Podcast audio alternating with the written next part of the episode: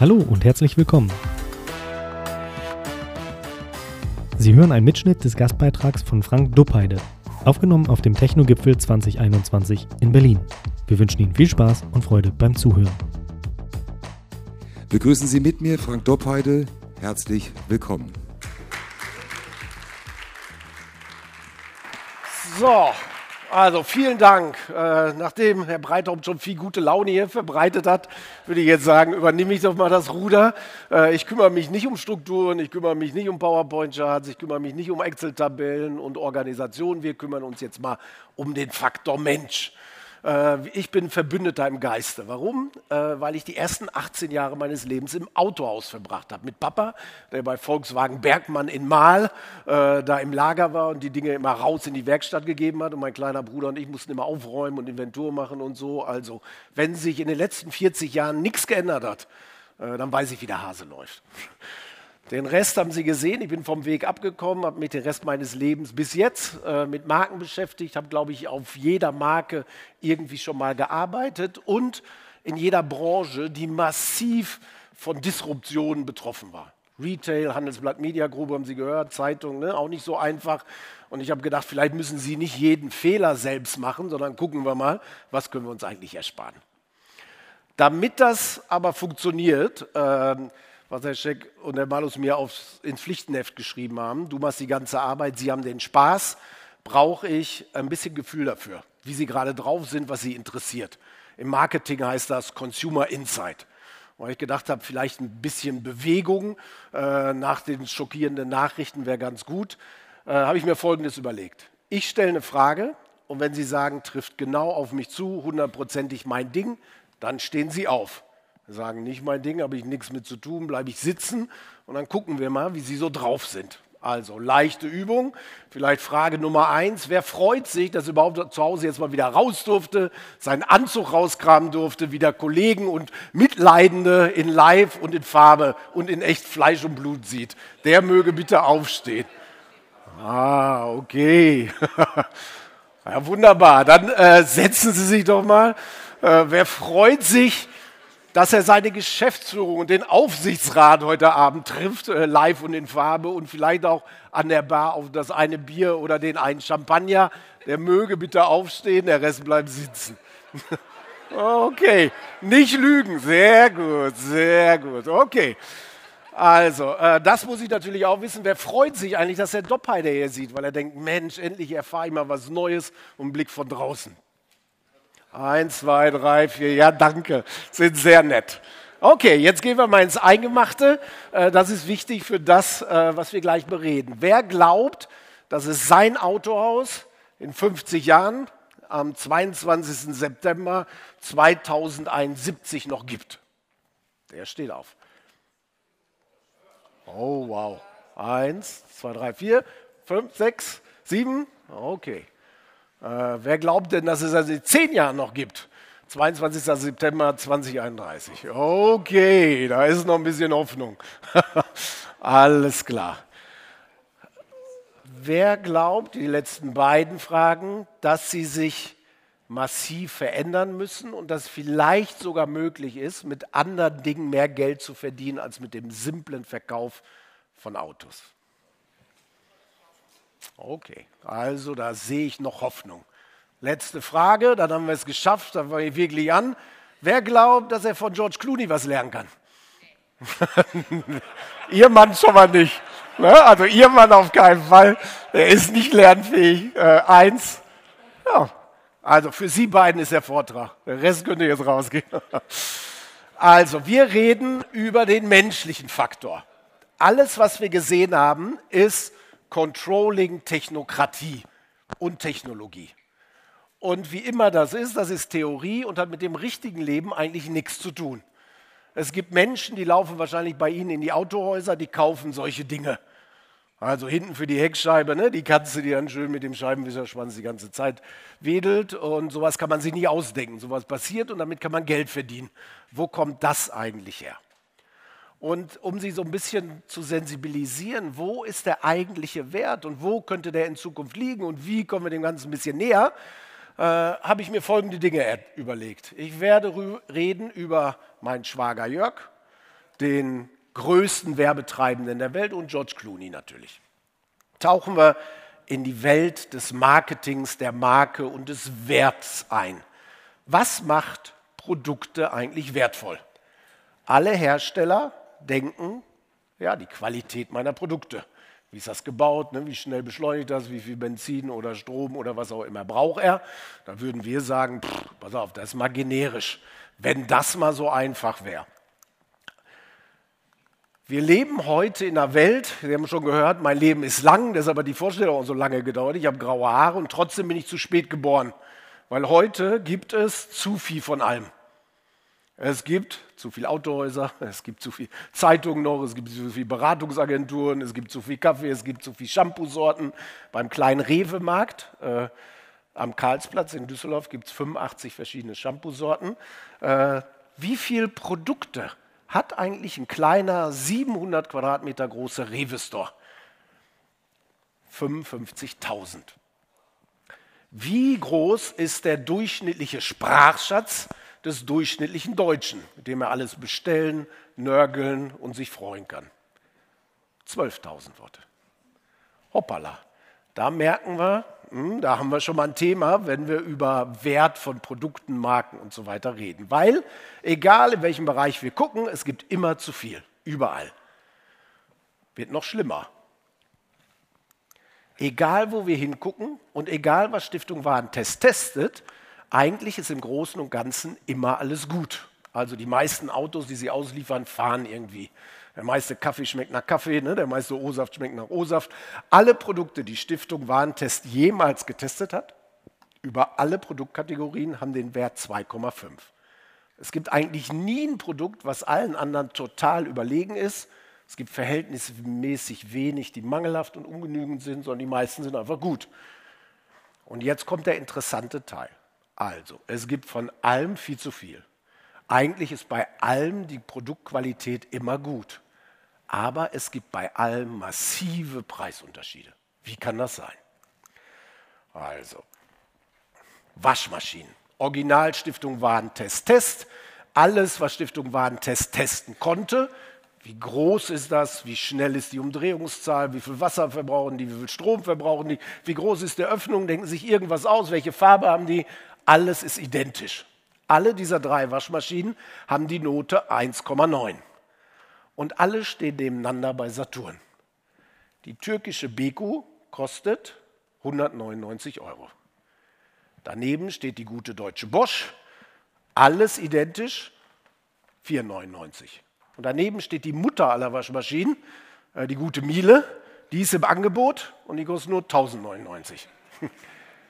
Und immer wenn ich das sage, sagen alle, ja, pass auf, aber die Miele ist was fürs Leben. Sag ich, ja, weiß ich, aber Stiftung Warentest weiß nicht genau wo. Und das ist doch interessant und das ist ihr Ausweg. Also, äh, funktioniert über jede Produktkategorie. Also, äh, Sie zeichnen noch viele Verträge, hoffe ich, deshalb habe ich Ihnen die Fehlerhalter mal mitgebracht. Äh, die schreiben alle gut. Keiner, der von Ihnen einen Brief kriegt, weiß, mit welchem Füllfederhalter Sie das hier unterschrieben haben. Ich weiß nicht, wer von Ihnen den Pelikan Schreiblernfüller Lilifee hat. Keiner. Aber der ist gut. Also es gibt auch ein paar Designaffine unter uns wahrscheinlich, die haben den Lamy. Der kostet schon mal 20 Euro ein, okay. Und vielleicht gibt es den einen oder anderen unter uns, die haben den Mont Blanc. Das ist hier äh, das Einstiegsmodell für die Sparbrötchen, ne, 399, das geht auch viel teurer. Alles ist gut. Wo kommt der Preisunterschied her? Und jetzt weiß ich, es sind verhältnismäßig viele Männer im Raum, sie sind technikaffin, äh, deshalb habe ich das Beispiel mitgebracht. Also tolle Kopfhörer. Alle sind mit sehr gut getestet. Äh, JBL haben wir schon mal gehört, ne? kostet 70 äh, Euro. Die Bose, da sagt der Name, ist auch schon Programm, deshalb viel teurer, 199. Und da oben ist der teuerste Kopfhörer, den es auf dem Markt gibt, von Sennheiser. Wer hat eine Idee, was der kostet? 7000? Äh, gibt es eine andere Zahl?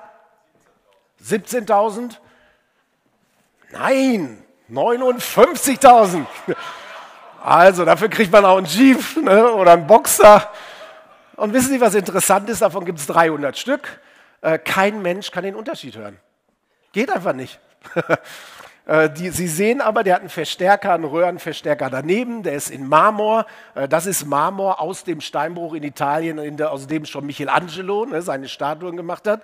Äh, hat wenig mit dem Hörerlebnis zu tun. Kopfhörer ist natürlich auch echtes Leder, ist klar, aber 59.000 Euro. Hoppala. Und jetzt ist ja die Frage, haben wir einen Knall? Also, ja, Gott sei Dank für Sie, würde ich sagen. Und darüber reden wir jetzt mal. Wo kommt der eigentliche Wert her?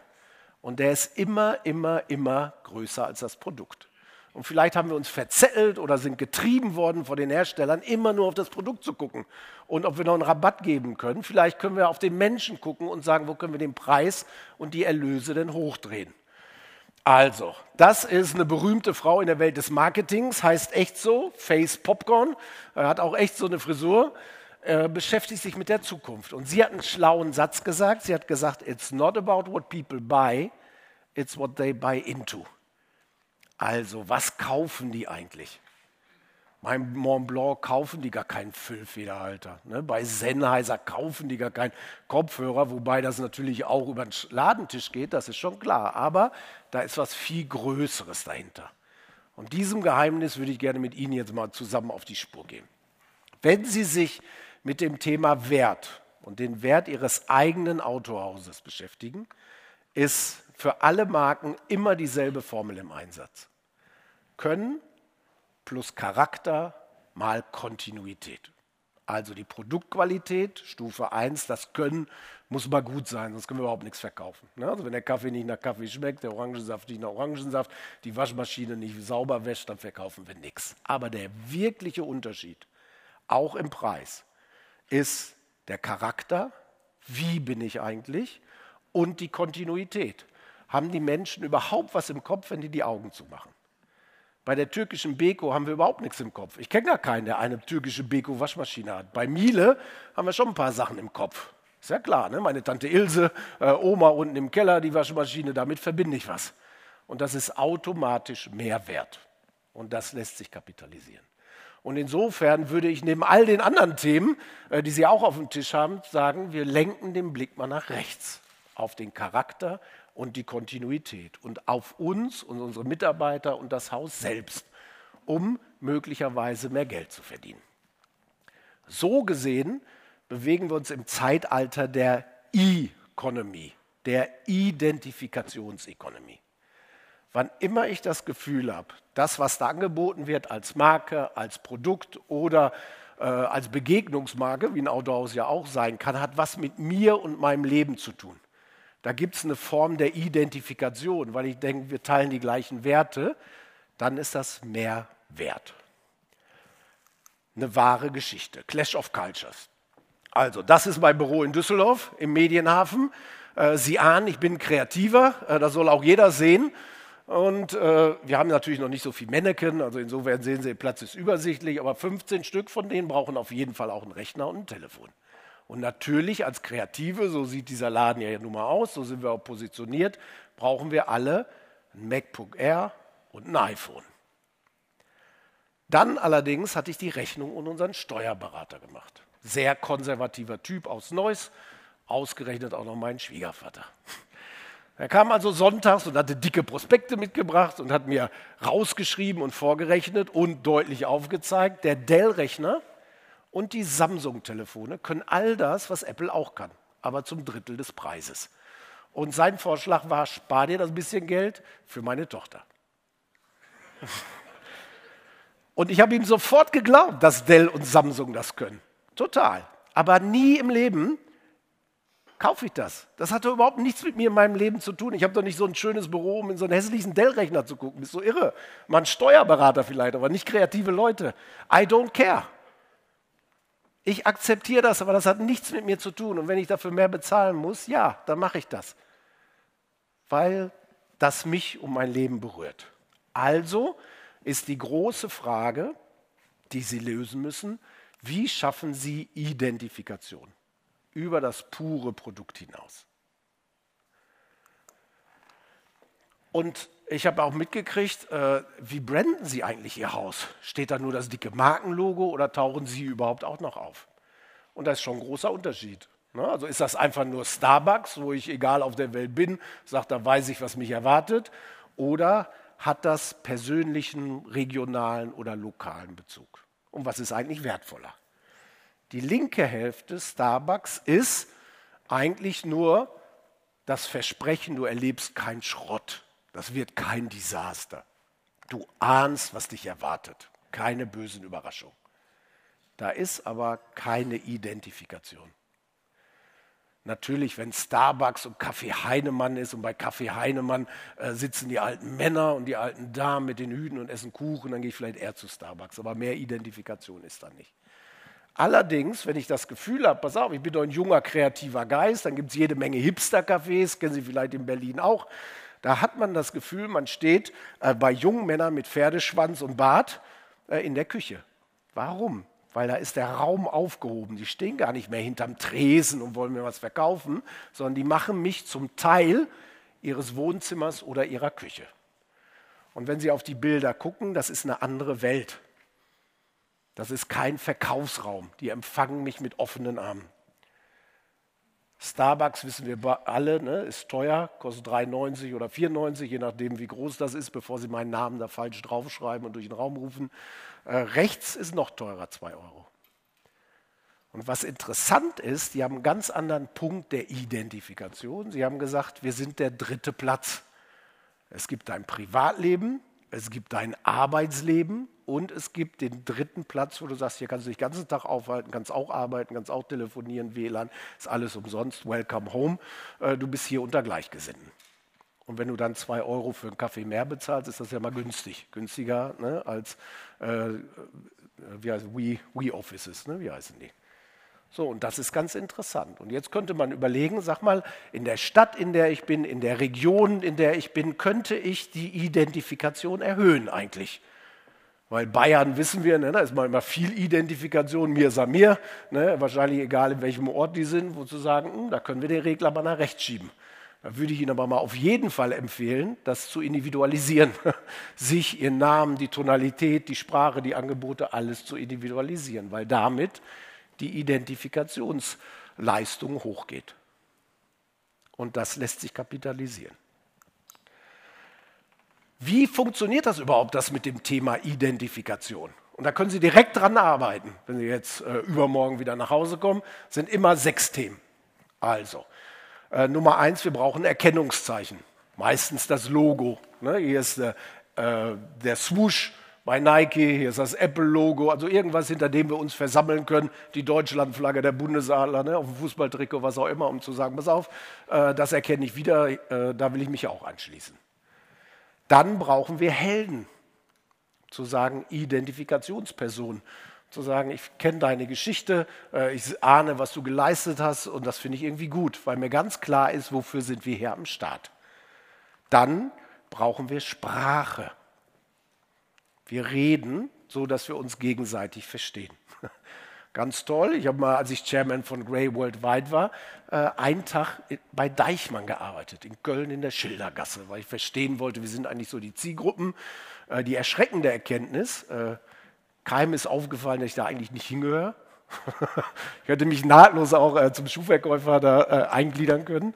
das Interessante ist aber, dass die Verkäuferinnen und Verkäufer so in dem Leben ihrer Käuferschaft sind. Die hatten sofort dieselben Themen, die haben sich über dasselbe Ding geärgert, die hatten dieselben Nachrichten im Radio gehört, um zu sagen, man hat sofort eine Verständigungsebene gefunden. Das ist super.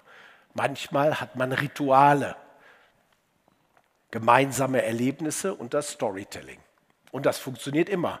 Äh, Flower Power, nehmen Sie das. Äh, die Hells Angels, die Mafia, suchen Sie irgendwas aus. Also diese sechs Prinzipien funktionieren immer. Und die funktionieren auch in der Markenwelt. So, gucken wir uns mal Nespresso an. Da ist er, der Giorgio Clooney. Also, Erkennungszeichen, wir machen die Augen zu und so sagen, mach mal irgendwas Typisches für Nespresso, dann wissen wir, das sind die Kapseln. Dann sagen wir Helden, ja, Gott sei Dank, einen echten Italiener haben sie sich ausgesucht, ne? Giorgio Clooney. Gott sei Dank hat er in Venedig geheiratet und nicht in Las Vegas, sonst wäre es schiefgegangen mit der Marke. Äh, die haben Rituale. Also wir müssen ja nur auf die Kaffeemaschine gucken und dann hören wir schon das Brummen. Und das Brummen macht was im Gehirn. Das ist interessant. Äh, Nespresso bringt meinem Schwiegervater aus Neuss, Steuerberater, Italienisch bei. Also der kann fließend jetzt lungo, voluto, ristretto, ne, äh, decafinato, intenso sagen und denkt, äh, ich bin auch ein Italiener. Es gibt gemeinsame Erlebnisse. Also in Düsseldorf auf der Kö gibt es einen Nespresso-Shop. Weiß nicht, ob Sie schon mal in einem waren. Die sehen aus wie italienische Designerläden. Und Gott sei Dank haben sie keine In-Store-Lösung gemacht. bei Rewe oder bei Edeka. Warum eigentlich? Weil das Markenerlebnis da viel höher ist. Weiß nicht, wer von Ihnen schon mal da war. Ganz interessant. Also man geht dann in diesen Designer-Shops, dann kommen diese sehr äh, gut ausgebildeten, wachen Verkäuferinnen oder Verkäufer und sagen, sind Sie jetzt eigentlich zum ersten Mal hier? Mensch, äh, ja, pass Sie auf, macht wie so eine Schmuckschatulle auf und sagen, suchen Sie sich eins aus. Ja, das Rote. Na, dann pass auf, das ist Decafinato. Sie sind doch mehr ein Lungo-Typ. Nehmen Sie mal das Schwarze. Da ist die Maschine, probieren Sie sich selber mal aus. Und so wird man in diese Welt von Nespresso reingeführt. Das ist aber mal interessant und gehört dann dazu. Und am Ende, it's not about what people buy, it's what people buy into. Was kaufen die bei Nespresso eigentlich? Die kaufen kein Kaffee, obwohl es natürlich Kapseln sind, die über die Theke gehen. Die kaufen La Dolce Vita. Pass auf, wenn ich Steuerberater in Neuss bin und ich habe einen grauen Teppichboden und meine Möbel sind grau und den ganzen Tag gucke ich nur in Akten rein, dann möchte ich mich dort zweimal am Tag fünf Minuten wie ein Italiener fühlen. Und das ist mir das wert. La Dolce Vita. Das ist das, was sie kaufen. Und insofern kann man an jede Marke und auch an ihre und auch an ihre Autohäuser diese fünf Stufen der Werte anlegen. Das dicke Fundament, deshalb ist das groß und schwarz, ist die Qualität. Wenn die Produkte schlecht sind, wenn ihre Leute nicht auf Zack sind, wenn der Laden dreckig ist, funktioniert alles nicht, brauchen wir über alles andere nicht reden. Wenn aber man nicht nur weiß, das funktioniert hier gut, sondern man kennt sie auch, zum Können kommt die Bekanntheit, dann sind sie wertvoller wenn man sie nicht nur kennt, sondern sagt, pass auf, ich war da auch mal und Tatsache, was sie mir versprochen haben, halten die auch ein, dann entwickelt sich Akzeptanz. Wertvoller. Wenn man das einmal, zweimal, dreimal erlebt hat, dann wird aus Akzeptanz Vertrauen noch wertvoller. Und ganz wenige schaffen es auf die Ebene Identifikation. Ultra wertvoll. Dann spielen Geld und gute Gründe keine Rolle mehr. Es gibt in der gesamten Welt keinen Menschen, der Kaffeesorten mit geschlossenen Augen zuordnen kann. Ist ja klar, die kommen alle ne, aus denselben Ecken äh, der Welt. Äh, man bindet die Augen zu und man weiß, aber der meistverkaufte Kaffee in Deutschland, gute Qualität, Aldi. 500 Gramm, 1,99. Nicht so leicht, wenn man nochmal die Augen zu, sag mal, wofür steht Aldi Kaffee? Wie heißt der eigentlich? Wie sieht die Packung aus? I don't know. Deshalb kostet er 1,99. Schnell raus aus der Packung in so eine Dose rein, hinten in den Schrank. Eine gute Marke, die wir aber schon mal kennen, ist vielleicht Milita Feine. Milde Feine. Ne, grüne Packung, roter Zacken. Früher hatten sie mal Herrn Wellenbrink, den Militermann, ne, ein paar von uns haben den vielleicht noch im Kopf.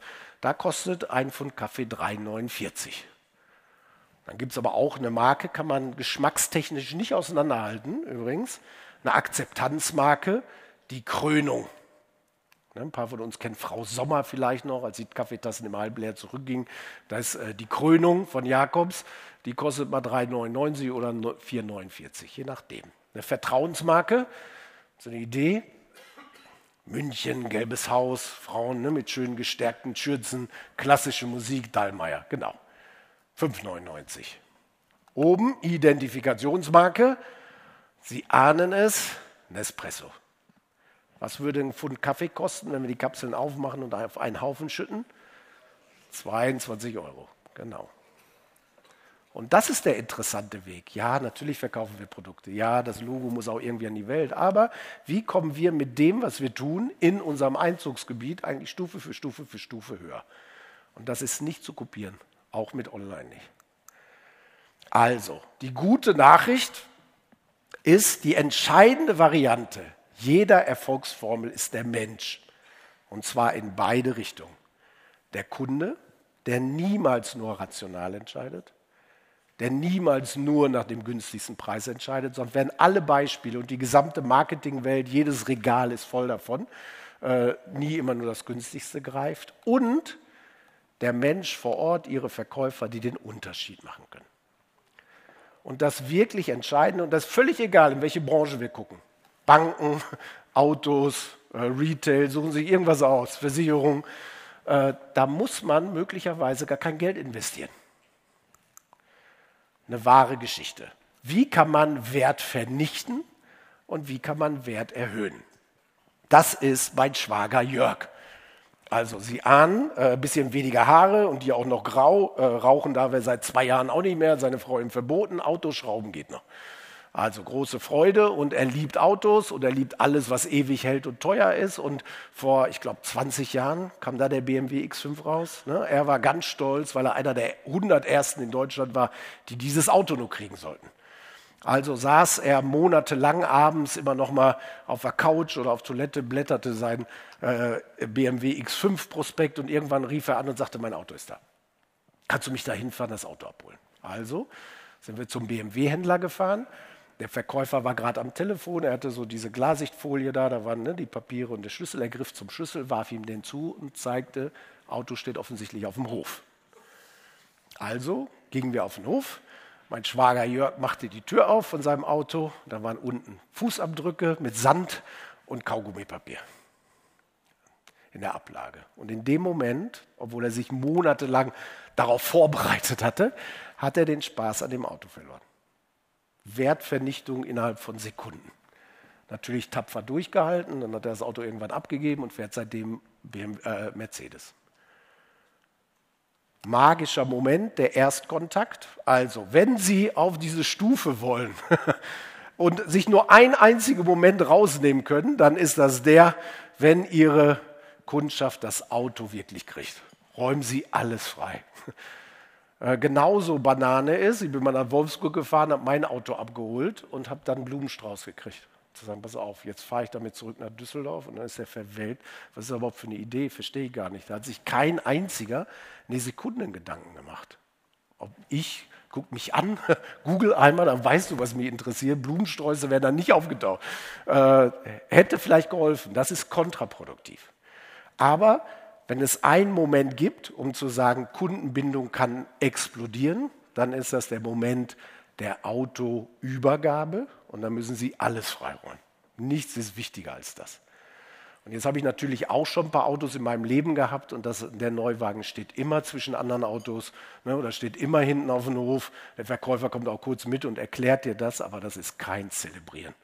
Eigentlich hätte ich gerne eine Halle, die ist total dunkel, man sieht das Licht auf, da kommt da ein Riesenscheinwerfer, Musik geht an, sie filmen mich und mein überraschtes Gesicht äh, und machen irgendwie ein Polaroid-Foto und sagen, der Mann und sein Auto. Dann würde ich sagen, das ist eine interessante äh, Inszenierung. Am aller, aller, allerwichtigsten ist natürlich das aller, aller, allererste Auto. Warum? Weil gehirntechnisch neue Erlebnisse für immer und ewig verknüpft werden mit der Emotion, mit dem Geruch, mit allem, was links und rechts war. Wir alle kennen die schlechten Beispiele. Ne? Ich bin als Kind alleine zu Hause, Gewitter, habe Angst. Ich kriege das mein Leben nicht mehr lang nicht mehr gelöst. Ich fühle mich immer unwohl, wenn ich Gewitter habe. Oder, ne, äh, kein Problem, äh, vielleicht anderes Beispiel, erste Mal nach New York, äh, mein Koffer ist weg, der Taxifahrer bescheißt mich und das Hotel ist scheiße, werden New York und ich nie Freunde. Oder meine große Liebe holt mich ab, wir gehen abends in ein Restaurant, da sitzt Robert De Niro neben uns, äh, New York und ich, Freunde forever. Und diesen Moment müssen Sie, whatever it takes, unter Kontrolle haben. Da können Sie Sprünge machen auf eine Identifikationsebene. Und äh, weil ich ja wusste, dass Sie empfänglich für solche Themen sind, die kennen Sie vielleicht auch alle schon, fand ich aber interessant, Udo Lindenberg verkauft seinen Porsche Panamera. Äh, erkennt man daran, weil wenn man die Tür aufmacht, steht auf diesen Seitenschwellern keine Panik. das ist aber der einzige Unterschied. Er hat übrigens viel mehr Kilometer gefahren als sein Panamera auf der linken Seite. Der ist eigentlich im besseren Zustand, aber nur halb so teuer. Das ist ja mal interessant. Auch typisches Marketingthema. Was ist eigentlich die Story, die wir dazu liefern? Weil allein durch den anderen Kontext können wir den Wert dramatisch erhöhen. So denken wir aber nie. Deshalb, Wert entsteht im Kopf. Da müssen Sie nichts dazu packen, da müssen Sie nichts extra in den Kofferraum legen, da müssen Sie keine Rabatte geben, sondern Sie müssen es richtig einordnen. Äh, wahre Geschichte, also wenn man ähm, Marken untersucht, kriegt man manchmal die Chance, Menschen in Computertomographen zu stecken und sagen, wir würden Ihnen ein paar Werbespots oder Anzeigen gerne zeigen und gucken, was passiert eigentlich im Kopf. Und dann sieht man, ne, leuchtet was oder leuchtet eben nichts. Und dann würde man sagen, ach Mensch, vielen Dank, dass Sie mitmachen. Dafür übrigens gibt es diese schöne Handtasche. In dem Moment, wo man das Wort Handtasche sagt, sieht man, bling, das Belohnungszentrum, das Glückszentrum leuchtet. Und dann guckt man auf dieselbe Handtasche und sagt, oh, die ist ja vom Prada. Und dann sieht man in dem Moment, wo man Prada sagt, bling, das Glückszentrum ist doppelt so groß. Selbe Handtasche. Und das ist ein interessanter Weg. Also all das, worüber Sie reden, was uns quält, ist die linke Gehirnhälfte. Das Funktionale, das Rationale, die Preise, die Steuerung, ne, die Strukturierung, die Prozessabläufe. Aber wir haben den rechten Teil ausgeschaltet vor lauter Effizienz und Produktivität. Äh, in Deutsch haben wir sensationelle Worte dafür. Ideenreichtum, Vorstellungsvermögen, Empathie, Sensibilität. Das kostet nichts. Aber wenn Sie das zum Einsatz bringen und Ihre Leute, sind Sie an demselben Tag mehr wert, weil Sie mehr verkaufen können, weil Sie höhere Preise durchsetzen können, weil Sie auf neue Ideen können für Services, Angebote, die Sie noch nicht hatten. Deshalb ist mit allem, was sonst passiert, eine Empfehlung, gucken Sie doch mal auf Ihre rechte Gehirnhälfte. Gott ist ein Kreativer. Zu großen Überraschungen in der Welt der Wirtschaft ist nur die Linke im Einsatz. Haben wir aber eine Rechte. Jeder übrigens. Die ist auch genauso groß. Äh, wenn man immer auf jedes Problem nur mit der mathematischen Seite guckt, dann ist das immer wie eine Formel. Und da kommen alle immer zum selben Ergebnis. Es ist wie ein Navi, was genau einen Weg kennt. Würde ich sagen, äh, wenn die Logik mit ihrem Latein am Ende ist, fällt dem Unsinn immer noch mal was ein. Dann machen wir uns aber auf diesen Weg. Also, wahre Geschichte. Ich habe drei Kinder äh, und ein Nesthäkchen mit weibem Abstand Nummer drei. Und wie das so mit Nesthäkchen ist, die werden verwöhnt auch von Oma, meiner Mama. So, und irgendwann kam meine Mama an, natürlich kurz nach der Geburt, und hatte einen Teddy mitgebracht. Bis ich entdeckt habe, das ist ein Steifteddy.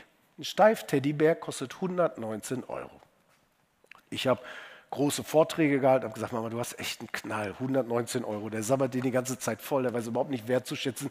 Guck mal auf deine mickrige Rente, 119 Euro, total Banane. Und dann sagte Mama einen Satz, der alles geändert hat. Aber den hat er noch, wenn er mich nicht mehr hat. Und das ist Veränderung des Kontexts. 119 Euro für einen Teddybär ist ziemlich teuer. 119 Euro für eine lebenslange Erinnerung an Mama ist ziemlich günstig. Gott sei Dank hat er den noch, aber wenn ich mir den nochmal kaufen müsste, im Internet ersteigern, würde ich auch 1000 ausgeben. Und insofern ist ganz interessant zu sagen, in welchem Kontext setzen wir das denn, was wir so tun. Im Internet gibt es keinen Kontext. Da ist immer nur Preis. Ja klar, da ist auch Funktion, da ist auch keine Glücksgefühle. Äh, interessanterweise zu unseren Kunden gehört auch Galeria, äh, hieß früher mal Karstadt Kaufhof, äh, Douglas auch. Also wenn Sie denken, Sie haben Probleme, kann ich Ihnen sagen, äh, ne? so, ja, da gibt es noch welche, die haben noch größere, aber man merkt, es gibt einen Unterschied. Es lässt sich nicht ein Leben lang mit Amazon bestreiten. Und man hat keine Freude, wenn zehn Kartons in den Flur geschmissen werden und jede schwarze Jeans von diesen zehn trotzdem nicht passt. Manchmal möchte man auch Dinge anfassen und erspüren. Und manchmal ist das, was man mit nach Hause trägt in der Einkaufstüte, deshalb doppelt so wertvoll als das, was ich einfach im Flur geworfen kriege. Und diesen Prozess können wir gestalten. Also, ganz einfach, haben Sie wahrscheinlich selbst schon mal erlebt. Manchmal, äh, Berlin, die sind ein bisschen pumpy, vielleicht weniger, aber in anderen Plätzen kriegt man eine Rechnung und da ist ein Smiley drauf gekritzelt. Das hat einen Effekt auf das Trinkgeld. 50 Prozent. Mehr Trinkgeld, wenn man ein Smiley draufmalt. Hoppala. Ja. ja, ja, ja, ja. Klar, habe ich mir ausgedacht, ne? denken Sie jetzt. Nee, nee, nee. Also, pass auf, ich zeige Ihnen mal, was wir äh, für Galeria machen. Also, da kriegt man Kassenbons, von denen ist man immer genervt, weil wenn man umtauschen will, hat man den jetzt gerade nicht. Da haben wir gesagt, ja, pass auf, aber möglicherweise können Kassenbons glücklich machen. Nämlich, jetzt merkst du, Herr Scheck äh, kauft den Babystrampler und Sie sagen, äh, darf ich Sie mal was fragen, ist das Ihr erstes Kind? Und er sagt ja. Und dann sagt die Verkäuferin, wissen Sie was, äh, zu dem Bon schenke ich Ihnen jetzt noch einen Rahmen. Heben Sie das auf. Das ist der erste Babystrampler, ne? das ist Lifetime Memory. Und in dem Moment hängen Sie ein Leben lang, irgendwie im Flur oder im Kinderzimmer oder vorm Schlafzimmer oder was auch immer, und haben aus dem Kassenbon einen Glücksmoment gemacht. Der übrigens nicht nachlässt in der Wirkung. Der hält ein Leben lang. Also, ne, wenn der Scheck irgendwie 99 ist, kann er sich daran wahrscheinlich immer noch erinnern und freut sich immer noch darüber und hat den Moment immer noch vor Augen. Im Marketing ist das große Thema, haben Sie wahrscheinlich auch schon gehört, Experience, das Erlebnis. Die Experience, das ist auch die gute Nachricht, online ist immer Schrott. Egal, ob die da drei Leute von Daimler hinsetzen und der sie da durchführt, macht trotzdem keinen Spaß. Experience ist das tiefere Erlebnis. Und wenn man auf Retail guckt, dann gibt es eigentlich immer drei Treiber für diese Experience. Ich muss was Überraschendes sehen, was ich so nicht erwartet hätte. Die Probleme der Kaufhäuser sind auch, dass sie alle so schematisch geordnet sind. Da passiert gar nichts Überraschendes. Ne? Egal, ob ich in die Haushaltswaren, in die Händenabteilung, ich gucke immer nur nach Größen, aber da äh, begegnet mir nichts Unerwartetes. In Autohäusern vielleicht auch. Let's see. Äh, machen. Wir können Dingen Zusatznutzen geben. Also ganz einfach bei Galeria eine Einkaufstüte, eine kleine Krone drauf zu drucken. Das ist das für Kindergeburtstage. Ne? Hast du hier schon mal eine Vorlage, kannst du ausschneiden, ganz anmalen, ganz einfach. Und niemals im Leben sehen wir unsere Verkaufsräume, und sie haben auch schöne, als kommunikative Fläche, um was zu inszenieren und um sich selbst zu inszenieren, was dann weitergeteilt wird. Content, ne? wichtiges Thema, zu sagen, Sie können nicht mit Ihrem Werbebudget alles erschlagen, sondern eigentlich haben Sie ein paar Kunden, können wir die nicht irgendwie mit in die Pflicht nehmen, um zu sagen, teil das mal in die Welt. Im Retail gibt es jetzt ähnlich wie in den Banken deshalb das AAA-Rating. Äh, was sind so die drei Treiber? Und ich glaube, das wird für Sie natürlich auch wichtig. Das schwerste physikalische Gesetz der Welt, die Trägheit der Masse lässt sich nicht so leicht überwinden. Wie geht das eigentlich? Durch das AAA. Nummer eins, gucken wir uns das einmal an, das ist der Attraktionswert. Äh, mal gucken, ob wir das animiert kriegen. Das ist Zara Store in London.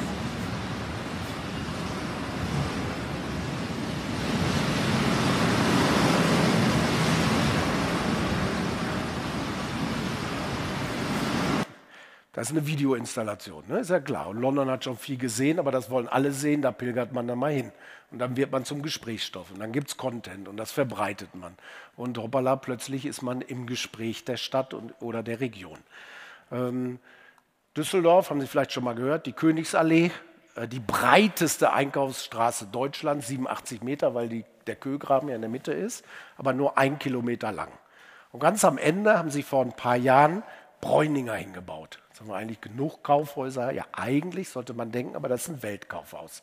Was ist eigentlich der Attraktionspunkt für Bräuninger? Für die Königsallee, Königsallee 1 jetzt.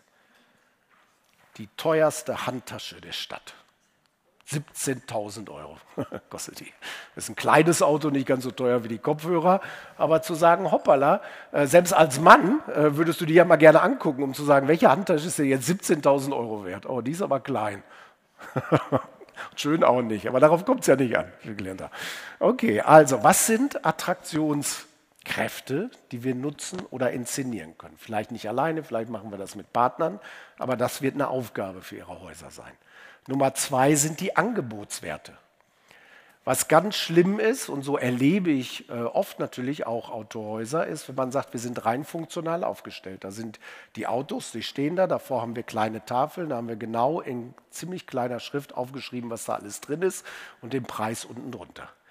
Und wie immer, wenn ein Mensch was Kleingedrucktes sieht, wird er nervös. Weil er denkt, pass auf, ihr wollt mir irgendwas unterjubeln, was ich so nicht will. Vielleicht ist es interessant, habe ich gedacht, deshalb diese Einkaufszettel in groß, würden wir so einen Einkaufszettel machen, um zu sagen, was ist in dem Auto eigentlich alles drin und den würden wir mal lang an die Wand hängen, um zu sagen, guck mal, da ist ein echten Gegenwert. Eine andere Inszenierung, maybe, aber man hat das Gefühl, äh, Preis und Wert, äh, Angebot ist interessant. Sie werden es auf Dauer nicht schaffen, egal ob wir über 10 oder 50 Jahre reden, die Leute zu ihnen zu bringen. Die Trägheit der Masse wird größer, insofern müssen sie auch immer mal wieder raus. Da helfen vielleicht klassische Autoshows nicht, aber so dicke Störer in Kooperation. Und wenn Mio Mio die neue Winterkollektion verkauft, vielleicht haben sie auch das neue Winter-Special dazu, ne, von ihrem Auto aus, äh, um zu sagen, die sind mental sowieso in irgendeiner Ecke unterwegs. Lass mal gucken, vielleicht können wir die da abholen. Und was ganz interessant ist, wir kommen gleich dazu, ist, die gesamte Autowelt, und ich ahne warum, wenn ich mich hier so umgucke, ist sehr männlich. In der Art und Weise, wie wir Prospekte machen, die Art und Weise, wie unsere Häuser aussehen, in der Art und Weise, wie wir reden. Äh, sind Sie eigentlich sicher, dass Männer die Entscheider sind beim Autokauf? Wenn Männer nicht die Entscheider sind, dann machen sie was falsch. Dann sollten Sie darüber nachdenken, wie sieht unser Haus aus? Wie viele Autoverkäuferinnen haben wir denn eigentlich? Äh, wie viele Frauen sieht man bei uns in den Prospekten? Wie reden wir denn überhaupt? Und möglicherweise ist da schon großer Hebel. Äh, die Unbelehrbaren in dieser Disziplin sind übrigens die Banken. Und der letzte AAA-Wert ist der Aufenthaltswert. Ist das eigentlich schön, wenn man bei Ihnen ist? Dieses Bild ist in Brooklyn aufgenommen. Das ist der schrecklichste, hässlichste Bahnübergang gewesen. Keiner wollte da durchhergehen, weil man sich bedroht fühlte, schlechtes Bauchgefühl hatte. Äh, dann hat man Künstler engagiert und hat gesagt, du hast 7000 Dollar zur Verfügung, mach was Schönes draus. Und er hat ein Yes-Place daraus gemacht. Seit dieser Zeit kommen alle, die heiraten, die einen neuen Job kriegen oder einen Studienplatz oder was auch immer, äh, zu diesem Yes Place, lassen sich fotografieren, äh, teilen das in alle Welt und äh, ist ein Erfolgskonzept geworden und hat sich dann ausgebreitet durch die Stadt. Was können wir eigentlich machen, um zu sagen, die Aufenthaltsqualität bei uns, Sie haben große Flächen, Sie haben große Häuser, Sie haben interessante Produkte, wie lässt sich die eigentlich ausbauen, öffnen, zugänglich machen? Wenn wir sagen, wir wollen ja sowieso Identifikation schaffen ne, für die Region, für die Stadt, wo immer wir auch sind. See. Kann man bei Ihnen heiraten? Wäre doch mal interessant. Weiß ich nicht. Ne? So. Also, ich würde gerne einmal mit Ihnen einsteigen. Sie haben das schon ein bisschen beantwortet. Wer ist der Käufer und wer ist der Entscheider? Also, ich äh, habe mal für Toyota gearbeitet. Da gab es die Affen noch. Ne? Nichts ist unmöglich. Toyota. Äh, und wir wollten den Camry verkaufen. Die war jetzt kein Selbstläufer, die Kreativen waren auch viel zu jung für dieses Auto, die hatten gar kein Gefühl dafür, haben gesagt, müssen das tiefer verstehen und haben Ehepaare eingeladen. Und äh, natürlich unterschreibt immer der Mann den Kaufvertrag. Also haben wir immer gedacht, der Mann entscheidet, äh, welches Auto gekauft wird. Und der Trick, dem auf die Spur zu kommen, war zu sagen, äh, bevor wir jetzt äh, weiter diskutieren, äh, hier haben Sie eigentlich eine Ausstattungsliste, suchen sich für 2000 Mark was aus, was Sie gerne nehmen würden. Die Frau und der Mann. Und Sie ahnen, dass das sehr unterschiedlich war, was die Frau angekreuzt hat und was der Mann haben wollte. Mann immer größeren Motor und Felgen ne? und die Frau hat eher nützliche Dinge wie Dachgepäckträger und äh, Gitter hinten für Kofferraum und was auch immer genommen. Und dann hat man gesagt, pass auf, äh, danke, dass Sie mitgemacht haben, jetzt können Sie es wirklich einlösen. Und was wurde genommen? Immer das, was die Frauen angekreuzt haben. Und das ist ganz interessant. Habe ich gedacht, vielleicht wäre es gut, wenn Techno einen Psychologen einstellt und zu sagen, wir tauchen einfach mal tief ein, um zu sagen, welche Entscheidergruppen gibt es denn? Vielleicht sehen wir die gar nicht, weil wir immer denken, der Typ unterschreibt. Und vielleicht sind Entscheidungsstrukturen aber ganz anders. Und jetzt beginne ich mich auf dünnes Eis. Und ich weiß, dass das nicht zu Ende gedacht ist, also seien Sie nicht so streng mit mir. Ich würde aber trotzdem das gerne wagen, um Sie zu sensibilisieren, wie man auch denken kann. Okay. Also reden wir über magische Momente und magische Menschen. Und das ist einfach nur eine Denkübung zusammen. Also, äh, immer Opa und Oma sparen, wenn ein Kind geboren wird. Ausbildung, Führerschein oder Auto. Immer eins von diesen drei Dingen.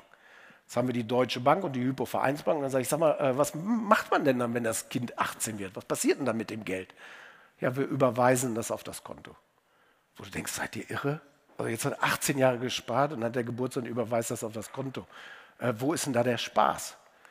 Und deshalb war der Gedanke, sag mal, können wir die nicht abgreifen und sagen, komm doch mal her, wir haben so einen dicken Scheck für dich aufbereitet oder so einen großen Autoschlüssel oder was auch immer, damit du was hast, wenn du zu deinen Enkel laufen kannst und dich richtig feiern kannst. Und dann kommst du morgen mit denen vorbei und dann suchen denen was Schönes aus. Was auch immer.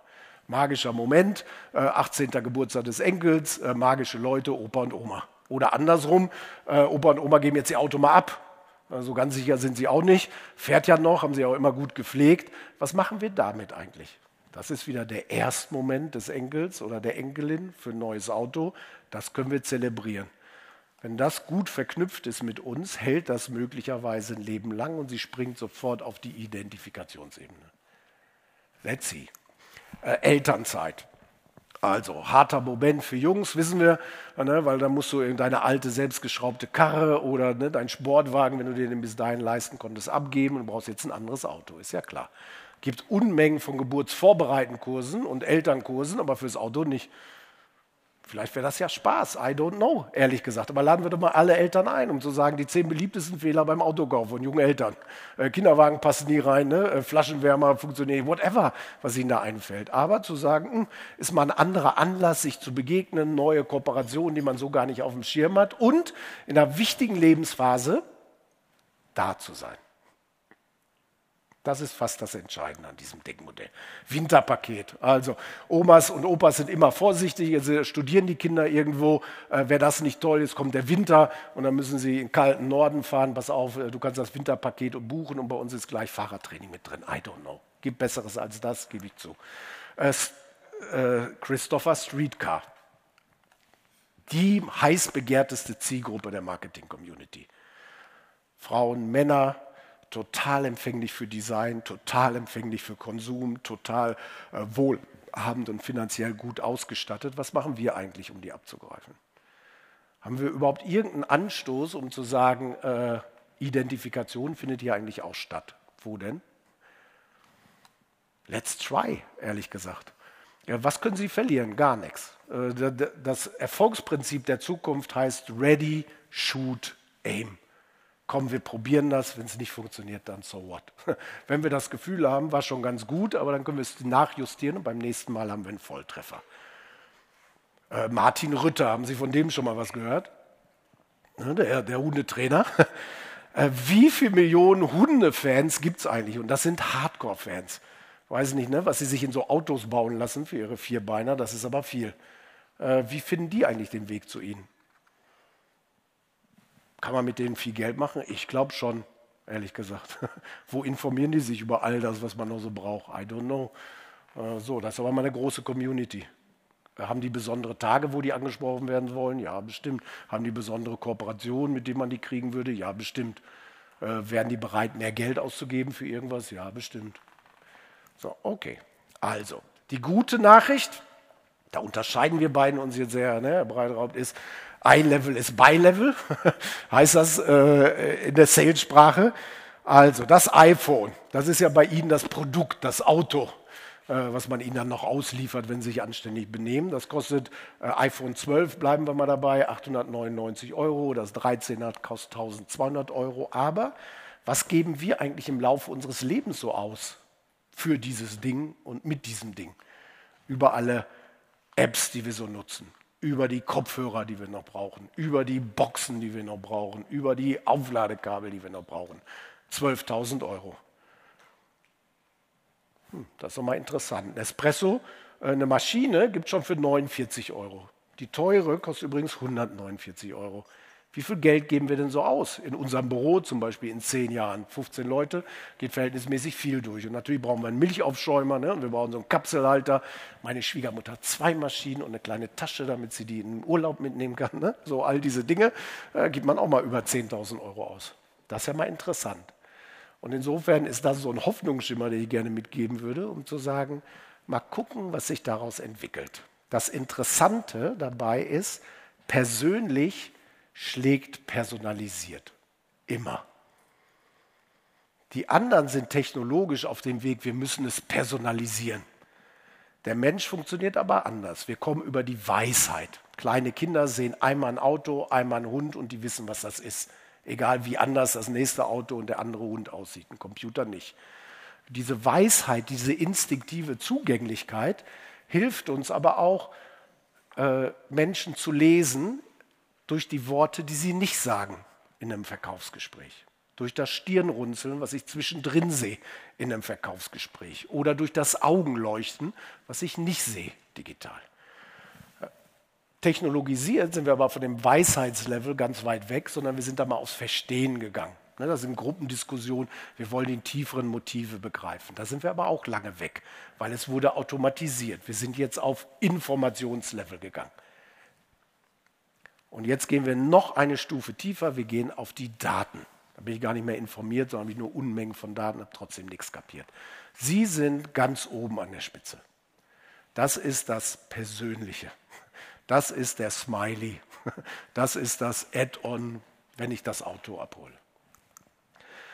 Wie äh, sechs Schritte, um Menschen an sich zu binden. Das wäre ein echtes Programm, das müssen Sie aufsetzen, zu sagen, das etablieren wir jetzt hier mal. Dafür brauchen wir schon mal sechs Monate, vielleicht sogar drei Jahre, bis das drin ist in uns. Äh, wie kommen Menschen zu Ihnen? Nummer eins, Sicherheit. Ich will das Gefühl haben, du bescheißt mich nicht, äh, hier passiert mir nichts Schlimmes, ne? das Auto fährt morgen auch noch. Ich das Gefühl habe, vielleicht auch deshalb, weil du mit deinem Namen da draußen stehst und nicht nur eine anonyme Automarke, dann lasse ich mich überhaupt auf dich ein. Zu viel Sicherheit ist ein bisschen langweilig, ähnlich Starbucks. Ich weiß immer, wie das aussieht, da überrascht mich überhaupt nichts. Deshalb ist Ungewissheit das Interessante. Die Aufhänger. Ne, hoppala, das ist mal was anderes. Das hätte ich hier gar nicht erwartet. Dann Wahrnehmung. Ich will als Mensch gesehen werden und nicht als Kunde.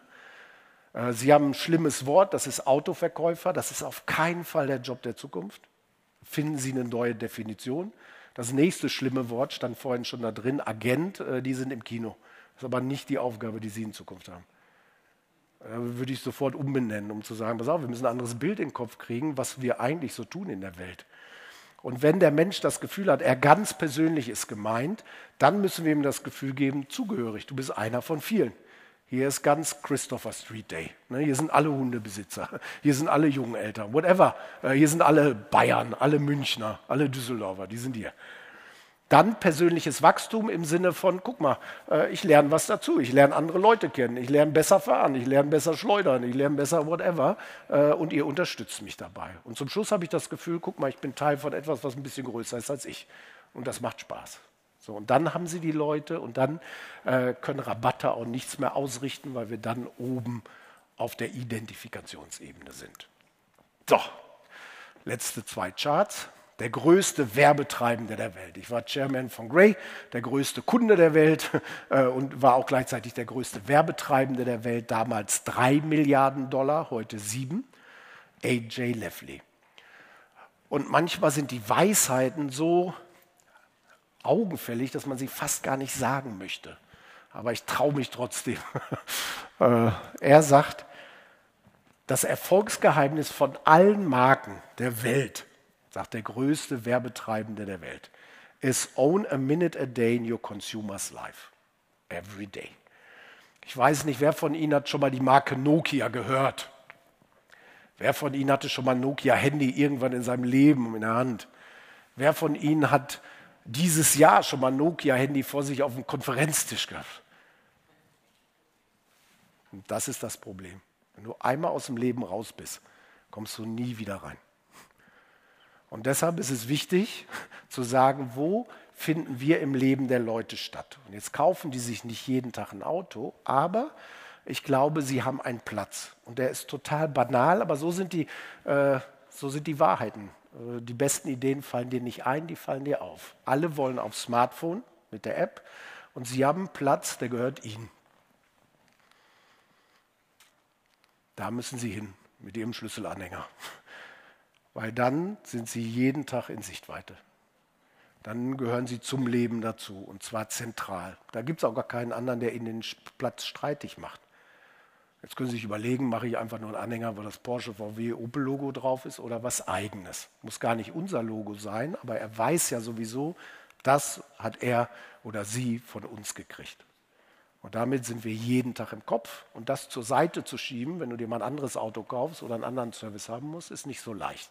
Also neben Erstkontakt, erstes Auto, ist das die zweite Kampfstelle, mit der Sie sofort morgen loslegen sollen. Und dann freue ich mich jetzt auf die Diskussion. Dankeschön.